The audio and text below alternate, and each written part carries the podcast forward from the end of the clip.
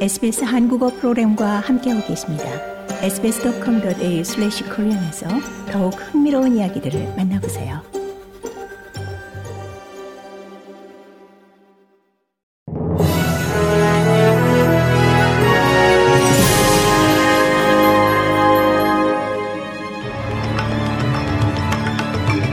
(2월 13일) 월요일 저녁에 SBS 한국어 뉴스 간추린 주요 소식입니다.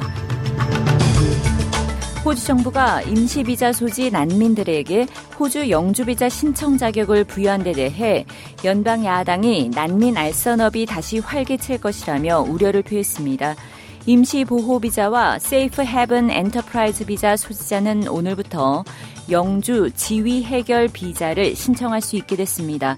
영주 비자 신청 자격은 2013년 호주에 자주 국경 작전이 도입되기 전 호주에 들어온 이들에게 주어지며 19,000명 가량이 혜택을 볼 것으로 보입니다. 피터 더튼 야당 당수가 잃어버린 세대에 대한 케빈 러드 전 호주 총리의 공식 사과 연설 도중 의회를 나가버린 자신의 행동에 대해 사과했습니다. 오늘은 호주 정부가 잃어버린 세대에게 공식 사과한 지 15주년이 되는 날입니다. 지난 2008년 케빈 러드 당시 호주 총리는 이 과거 동화 정책이라는 미명하에 호주 정부가 시행한 원주민 탄압 정책과 관련해 잃어버린 세대에 공식 사과했습니다. 더튼 당수는 당시 이 원주민에 대한 사과를 보이콧하는 의미로 러드 총리 연설 도중 의회를 이탈한 바 있습니다.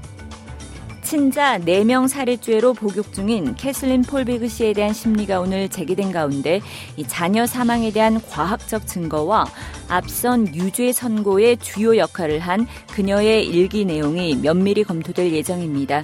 폴비그 씨의 생후 19일부터 18개월 사이의 자녀 4명은 1989년과 1999년 사이에 숨졌고 폴비그 씨는 자녀 3명에 대한 살인 및 1명에 대한 과실치사 혐의에 2003년 유죄가 선고된 바 있습니다.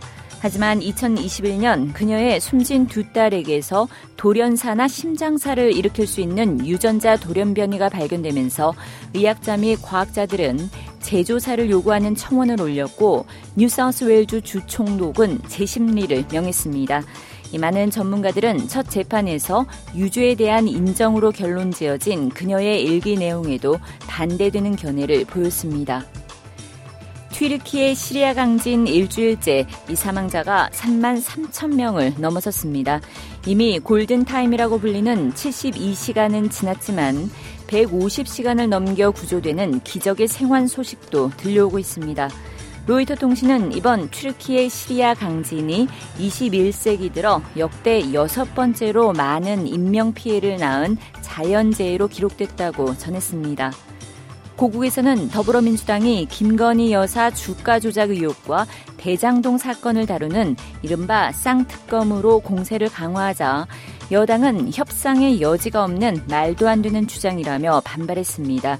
한편 국민의힘 전당대회 첫 합동 연설회가 제주에서 진행된 가운데 김기현 후보의 탄핵 발언 여지는 계속되고 있습니다.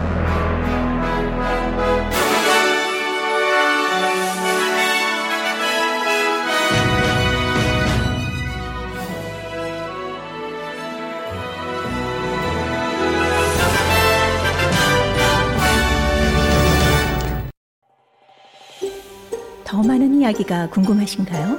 Apple Podcast, Google Podcast, Spotify 또는 여러분의 포드캐스트를 통해 만나보세요.